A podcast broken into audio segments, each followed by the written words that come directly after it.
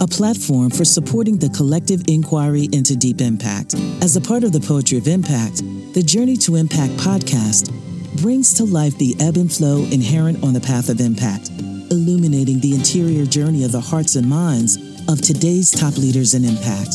Here, you'll hear the intimate stories of those who push forward to overcome self limitations and societal barriers to co create a world where one day all people and planet can thrive together. This is Gino Borges with the Journey to Impact series. I'm here with Aaron Holm today, whose background is in building businesses that transform industries.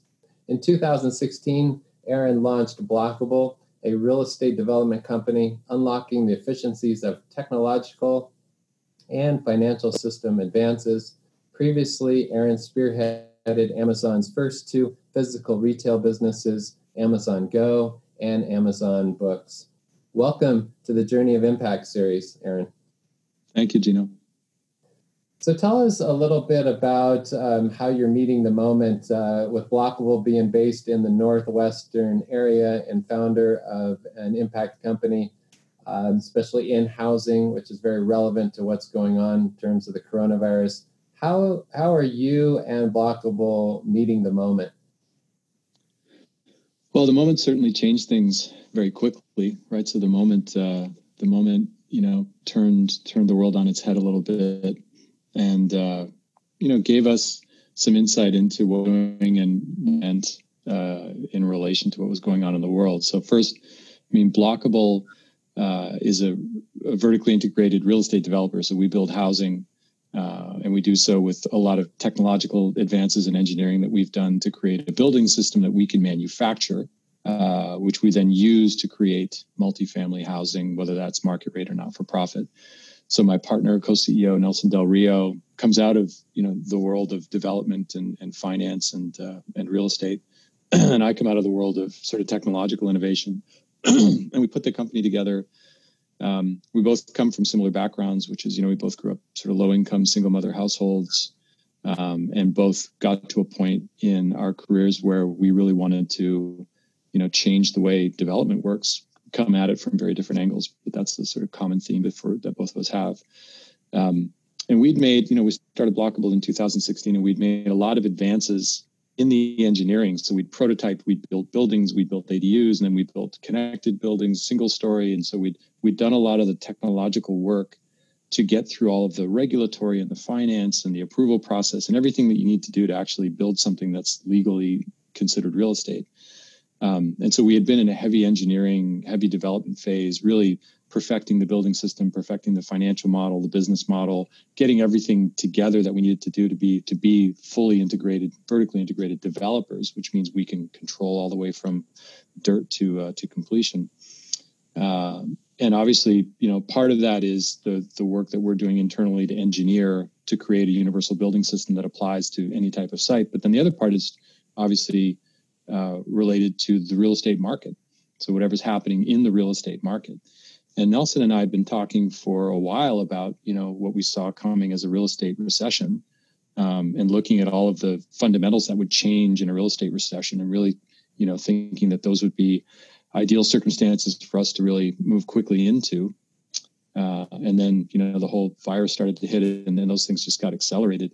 So, you know, on the one side, it put more we put much more um, we accelerated a lot of our engineering efforts uh, so that we can we can get everything that we want into our building system in terms of capabilities um, so that we're ready to move. But then also it created you know um, for instance we had we had one of our buildings that we'd been using as a showcase building at our seattle office. And we got a call from the um, uh, washington state department of health and uh, they were setting up a quarantine facility in Centralia, uh, and this was early. That you know people didn't really know what the numbers were really going to be, right? So the early stage in Washington State it hit earlier than it had hit other areas, and in early days everybody just saw the logarithmic uh, math, and so you started seeing it to happen. You're like, oh man, like this is. You start to realize. Well, I think Washington State we realized some things really early on, which was it doesn't really matter what your number is today. Right? It matters like what's the growth rate because we had seen it day after day, week after week. The numbers were just going up and up and up. So there was a stage early days where the Department of Health and the state were really scrambling, trying to figure out what is what needs to be the scale of the response here. And they were trying to pull in resources from wherever they could find them. And so they reached out to us and asked us if we had buildings that we could contribute because they were you know they were bringing in rvs and different things to quarantine people but they didn't have anything that was accessible for people in wheelchairs and so they got in touch with us and we had a building and we said yeah sure we'll we'll get it lined up for you. We arranged you know the gc and the transport to be able to crane the building up and put it on site. We said look we're not going to charge you for it. This was a demo building that we were we had there anyway. Use this for as long as as long as you need to. Uh, it's going probably going to go to the National Renewable Energy Lab after that anyway, so that they can run some testing with us on it. So we just said, great, you know, we'll we'll we'll give it to you. Um, so that was, you know, organizing uh, people to go and work in in a quarantine area. No one really knows, you know, okay, are there quarantine people there? What is the nature of ability? It's funny because, because you know, if you think about it today, you know, as of today, people have a much more mature understanding uh, about what's happening with the virus, what the potential implications are, what the right things to it are, uh, where the real risks are around, you know, things like you know the number of ventilators, the number of ICU units, the number of things like that.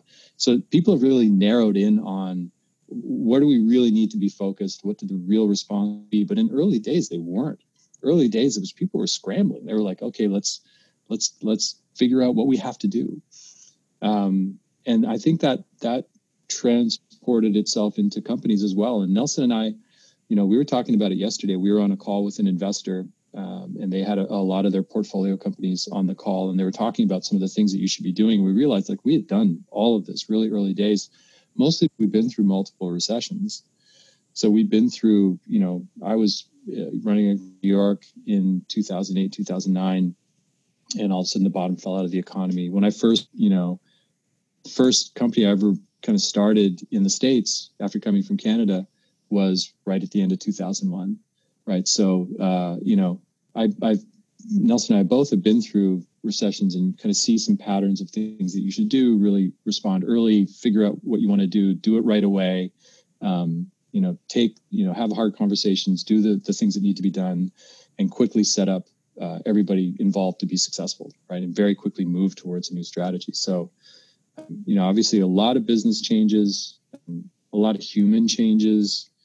Um, and then I think as you, you and I were talking about before, it's also always, it's just such an opportunity to step into, uh, step into what's happening, um, you know, removing all the stories about what's going on, but really being into a new reality uh, and and and moving through it and being very conscious and aware of what's really happening.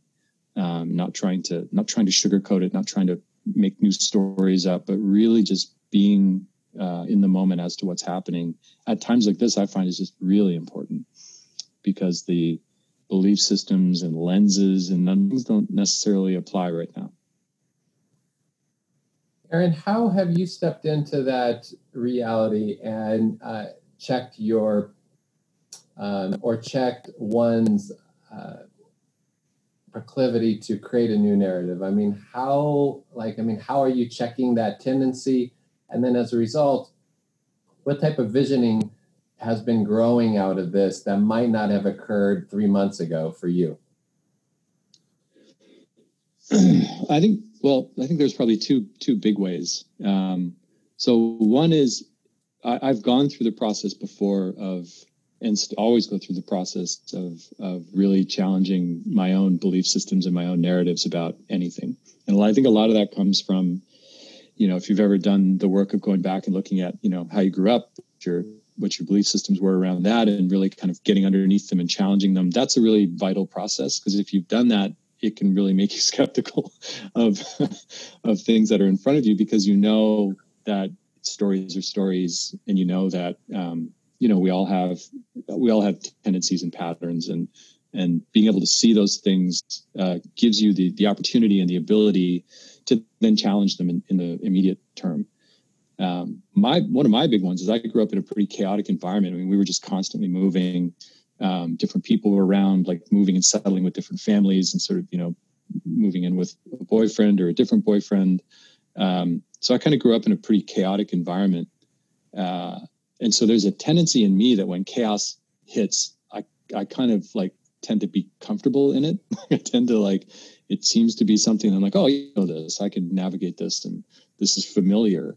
When things are stable, uh, I get concerned because when things are stable, that's usually an indicator things are about to about to go sideways. Because that was just, and that's my own that's my own sort of pattern, and it doesn't. But you know, I think coming into what we're in now, uh, part of me, I think, just through through having gone through a lot of the sort of exploration and looking at my own patterns and uh, belief systems um, was really to, to see it as an opportunity to not um, to not try and apply stories to it to to really be in the moment with what's happening and to really experience it and live it in a very tr- true way because um, I, it's very very natural to and I think that's what happened. That's what's happening right now. It's in these moments, and this is what happens where every a certain way, something knocked knocked the foundation out, and now people are a lot of people are trying to figure out, okay, what's the story I now want to apply to this, and then I'll operate from that any period for six months, a year, two years, however however long it makes sense. And I'm really not. I'm really consciously not doing that. Where I don't know because the truth is we don't know. I don't know how this is going to unfold. I don't know where it's going to go all I know is what's happening in the moment each day. And it's very important stuff. Like we're dealing with staff, we're dealing with people who we work with. There's a lot of fear, there's a lot of nervousness out there. And I feel how I move through that is actually very important. And, and the way that I, where I'm coming from in all of my conversations, whether it's with someone at the grocery store or whether it's um, with someone who's on our team or whether it's with an investor, any of those conversations I need to be coming from a very deep place um, because it's important right now. And out of that deep place, do you see or feel a potential um, visioning of the world that um, you may have had, but maybe it crystallized, or maybe there was some like as a result of this space creation and this ability to really just succumb to the now and and the power of the now um, when you not only look at your life and blokable or the interrelationship between them, it's like, and you mentioned a little bit like you're plowing a lot into engineering uh, right now um, because you're going to see this opportunity that may have been accelerated for you and the team. But then even take it one step further, like what does culture potentially look like as a result of this if we steer it uh, potentially in a more humane, um, environmentally conscious way?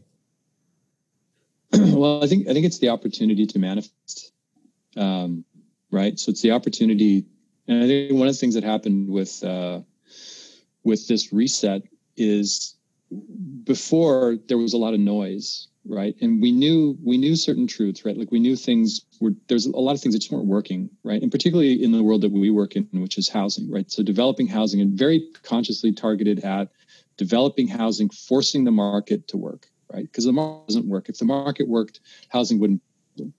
So we looked at it fundamentally and structurally from the bottom up, all the way from how is housing built to how is it financed to how is it regulated to how is it incentivized, all of that into a business model that we looked at and said, this is how the market should work, right? We're not trying to put a band aid on the previous market and selling uh, a widget, right? That's going to go into it and provide you know profit for an existing incumbent we're saying no no no this is we, the market should work like this now that's a big thing to push on um, so what comes into a scenario like we're in now though is a lot of the pressure points that were there previously are now really exposed so if you look at you know particularly with housing i mean people who were vulnerable before are now either on the streets or or on their way to being on the streets. People who were not so vulnerable before are now vulnerable.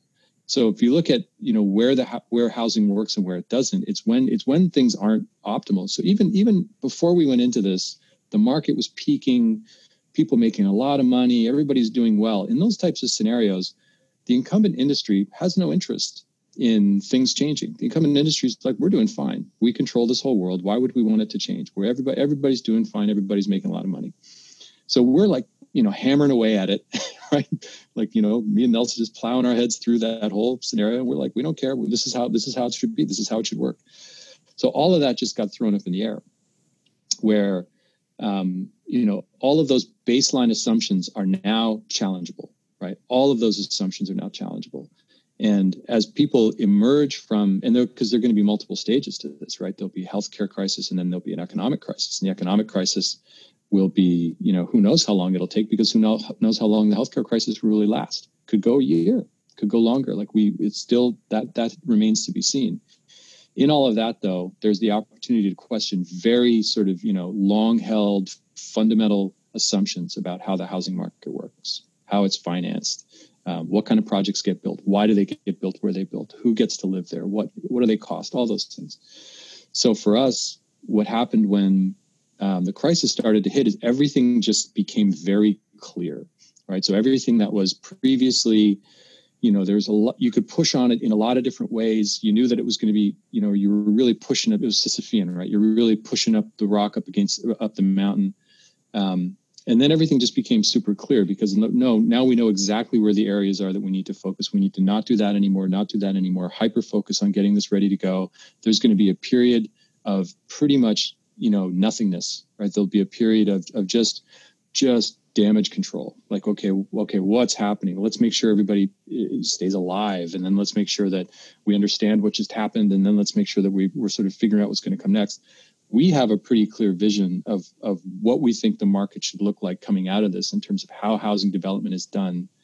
Um, you know the market generally doesn't spend anything on r&d we've, we've spent four years millions and millions of dollars on r&d on a system that is the enabling system for how things should be developed um, so looking at how development should work, how R&D should be a key aspect of developing housing, how the finance should work, um, and what it means to take, you know, take real estate from from land into completed housing. Uh, how do you act? How do you really set up a, a market and a structure that can scale and and can function? So you know, we looked at it very early as it was happening, and things just it's just like you know taking all the dust off the mirror right?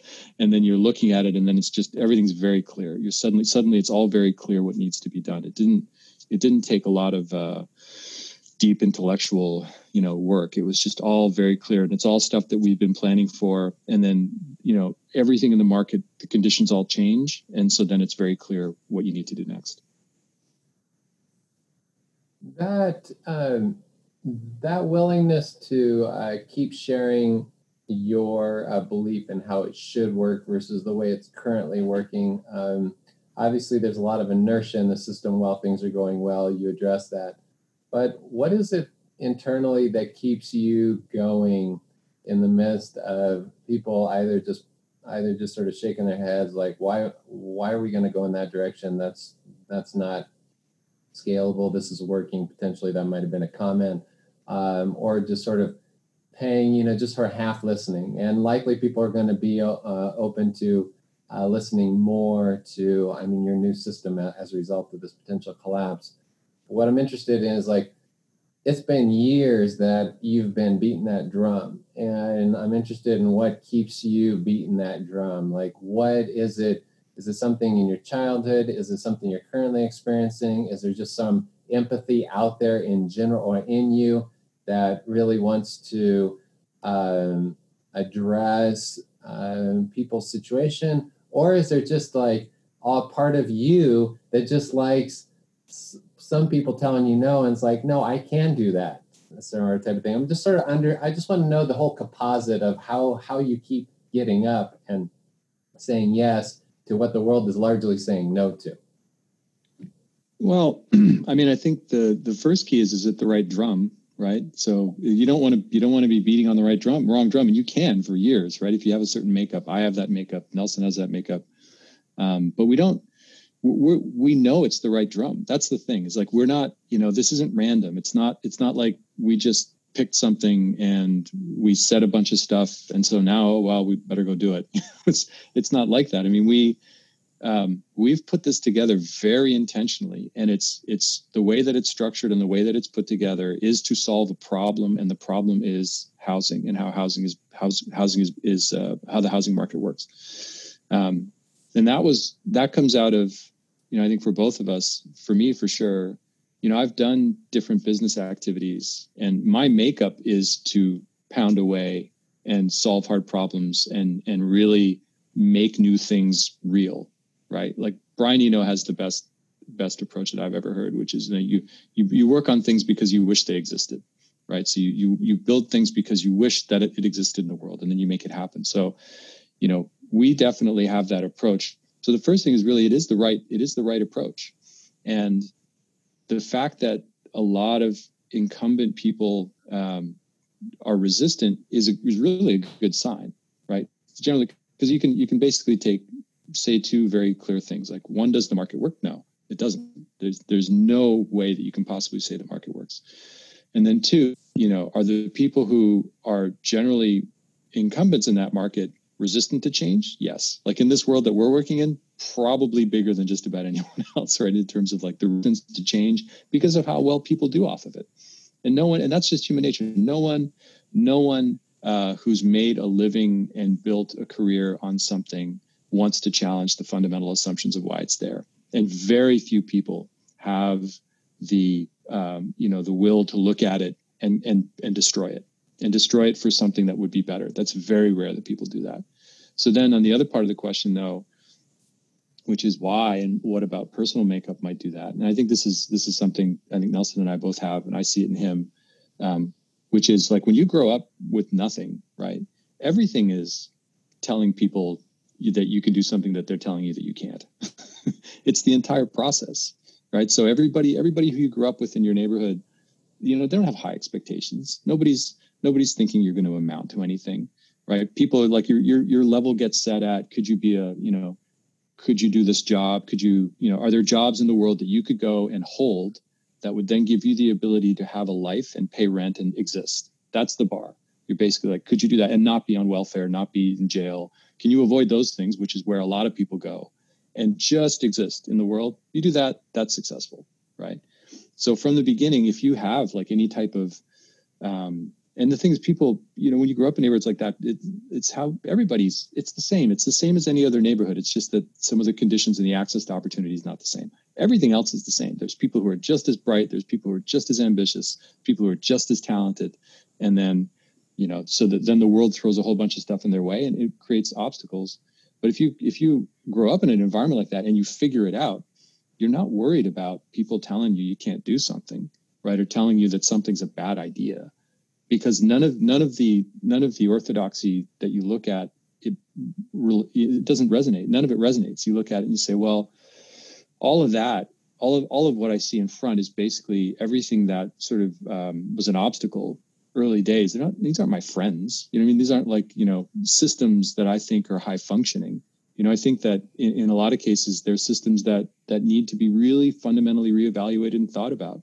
And then it's then it's a matter of what's your lens in doing that. And you can see you can then look at it and say well my my lens is everything is about money which is which is one way to look at it and it can be effective but it doesn't get to the deeper part of it. And the thing that i realized in you know years ago was just my makeup is i'm going to work i just work really hard and i love working on whatever i'm working on so i just have to be really careful about what i choose right so i have to make sure that the thing that i choose to work on really needs to to be something that i'm really interested in solving.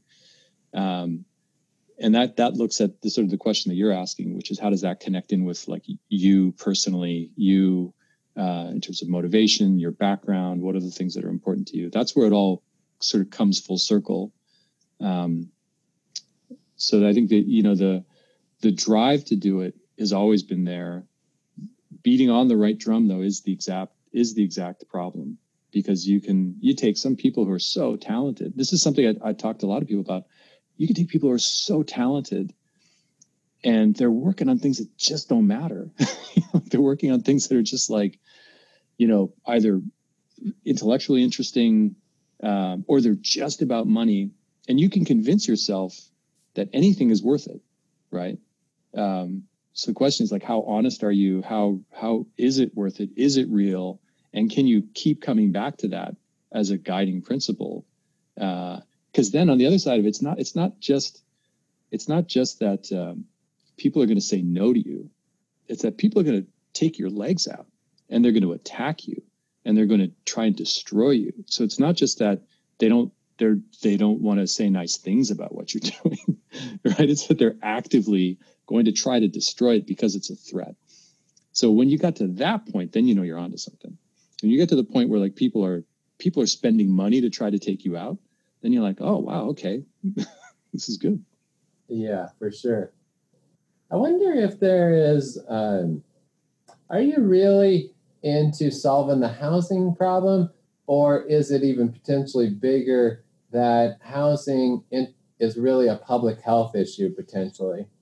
Um, and if it's a public health issue, it's actually bigger than a housing. I know you're working at an engineering level to work on the housing component, and you're working on and and the systems integration to get something started from scratch to actually something that can be lived in. But let's look at that as one module of another potential module. What might the vision be for for Blokable to actually participate in the public health conversation and dialogue, which is even a bigger potential, sort of bigger component, a bigger potential for um, for the work you're doing. I'm sort of curious on maybe you've already had conversations in that direction. I believe you have, and just want to get a sense of what like the ideal vision would be um, for you, and when just sort of feeling it out and hearing these conversations and watching what's going on, and how language may be blocking people's ability to see housing as a public health issue or public health issue as a housing issue. And so maybe you can sort of connect some of the dots for us. Yeah, I mean, you can you can get technical about it. I mean, the thing is, people don't see people generally don't see housing as a system, right? And so they don't generally see, you know, housing. The one of the primary issues is that housing needs to be an adaptive elastic system, but it is not, right? Housing needs to be responsive and it needs to adapt to changing demographics, changing realities. It cannot and does not because of the, the way that it has traditionally functioned. So it's not so much that I look at it the other way, which is housing is actually at the base of all of those issues education, health, um, wealth, opportunity, everything. Housing, housing is the basis. And I, this is lived experience. I know this, right? So I know this from experience that that's, that is the reality. If you're, and it all comes from, you know, what we see people growing up in. If you're growing up where you have you don't know where you're going to be sleeping your home life is not stable it's not healthy whole bunch of risk factors like that you can forget about school school's going to be really hard really complicated to get in there and actually commit yourself and devote time and, and get good grades and really do well in school and then you can look at all the health health things that come out of that. I mean, just the, the studies are out there; they're they're all over the place. If you look at just the, the relationship between you know unstable, um, poor housing, and then what happens in terms of outcomes regarding education, um, you know, uh, healthcare, all those things. So we we see that, but we don't we don't look at it as having to enable any individual one of them. If we if we do what we're doing right, right. So if we you know vertically integrate the housing process so that we're not dependent on the existing structure, right? We can go as fast as we want, we can scale as big as we want. We control the, the development process, we control the manufacturing process, we control the finance process, we control the whole thing. And by doing that, we remove obstacles to scale, right? So then you can really think about okay, if we can develop at a different cost point, that makes the work that we're doing financeable better than the market.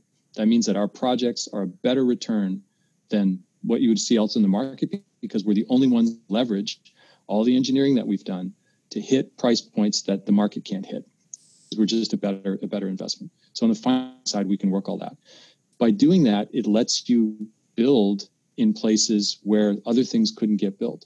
So and then also by recognizing the reality in housing, which is that you have a market rate housing industry and you have a not-for-profit housing industry, and that they're very different. They get financed differently. They have different realities so by creating a structure for us, creating a structure that allows us to operate in both worlds, right, using the same fundamental R&D innovation, leveraging that same efficiency and cost advantage into those two different markets, it lets us um, sort of operate in the real world of housing. And then, you know, what the what because the issue really is uh, opportunity, right? So the ultimate issue, the issue that enables education, that enables healthcare, that enables all this, it's opportunity. It's that layer of opportunity. And opportunity early days is created by by housing. And you can look at disparities, you know, in income, you look at disparities uh, geographically, demographically. It's all ultimately opportunity and access that layer of opportunity. If you have opportunity, outcomes in education and healthcare, they change dramatically but it, ha- it, ha- it happens at the lowest possible level. If you try and push it top down, if you come from healthcare, right, and say, how does how does housing impact healthcare? What can we do? You can't get to the answer, right? If you come from education and say, what can we do in housing, right, to in, improve what we're seeing in our education data? And we worked with a lot of folks, you know, Kaiser Permanente, different groups that are working at the healthcare layer. They see all of this in their data. They see poor housing, they see homelessness, and they're spending money but they're spending it top down. And so the answer, right, if you're in education or if you're in uh, healthcare, the answer for you, if let's say you're you're a large healthcare provider, you have lots of land, you have lots of money, right? You still can't solve the problem. I mean, I mean, imagine that you you still have no ability to solve the problem because you have to hand that money over to an industry, right? Who knows exactly what they're going to do with it, and it's going to be the same answer coming back every time. And so, you know, if you're looking at the fundamental issue, let's say you take the Bay Area, the fundamental issue, what is the price per door to build new housing? That's it. That's the issue. The rest of it all flows out of other things, but that's the issue. I've got this much money, I've got this much land. Okay, what's the cost per door? If you can't change that dynamic, you can't change anything. And so the, the market as it exists, whether you're a not-for-profit or you're a healthcare provider, an education provider, you go to the market, you say, go build me something. The cost is the cost because none all the all the variables are the same.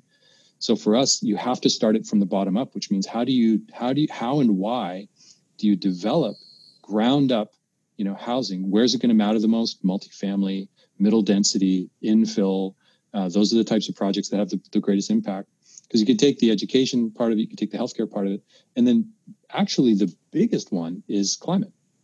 Because if you look at the the the totality of impact for climate in housing, it's enormous. You take um, so so break it out into into three different components. First component is the construction process. What does it take to build new housing? 550, 600 million tons of material waste every year in the US. Stuff thrown into the garbage because of how we build, because everything's one off site built construction. Then you take um, buildings right, which are 40% of emissions globally. So buildings are 40% of climate emissions globally, just in terms of how they operate, how wasteful they are because of how they're designed and built and operated. Uh, and then you take location. So you take where housing gets built. And typically what, what we've been doing in the US is building just further and further and further out. So if you if you're income restricted, if you don't have, you know, the ability to buy or or rent close to your work, right? You push out further and further. So people build tract homes, they build suburban developments farther and farther and farther away. People are driving an hour or two hours to get to where they live. Those are vehicle miles traveled. You think about the emissions that are happening through vehicle miles traveled. So if you take those three things together, how we, if we manufacture, which abhors waste, right? So you, you drastically reduce the amount of waste during the manufacturing process, which we're working with NREL on, on measuring that. Then you create zero energy uh, home energy uh, multifamily units, which we're working on validating that process. And then you locate them in places that are actually closer to where people work. I mean, climate is, you know, it's not it's not super intuitive, but it will be, which is the way that we do industries, in this case, housing, the effect on climate means that you need to, and this goes all the way back to what you were saying earlier, need to that market needs to work differently. Like we're not trying to fix the current market. We're creating a new market, totally, totally different process. And it needs to be that level of, of uh, approach to do anything meaningful because you can't just, just, um, you know, kind of moving the deck chairs around on the other side isn't going to do it.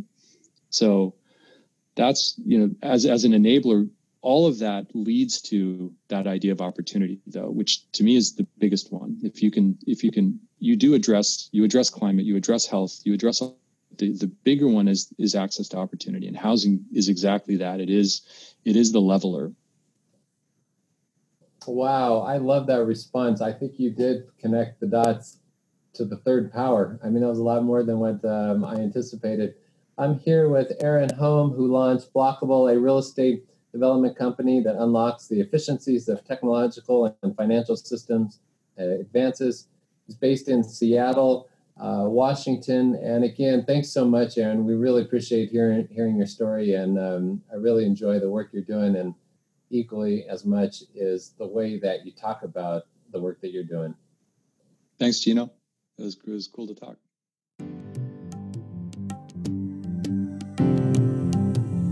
Thank you for listening to The Journey to Impact. If you enjoyed this episode, help us spread the word by subscribing to this series on Apple Podcasts and sharing with your friends on your favorite social media platform. For a preview of our previous or upcoming episodes, visit www.poetryofimpact.com.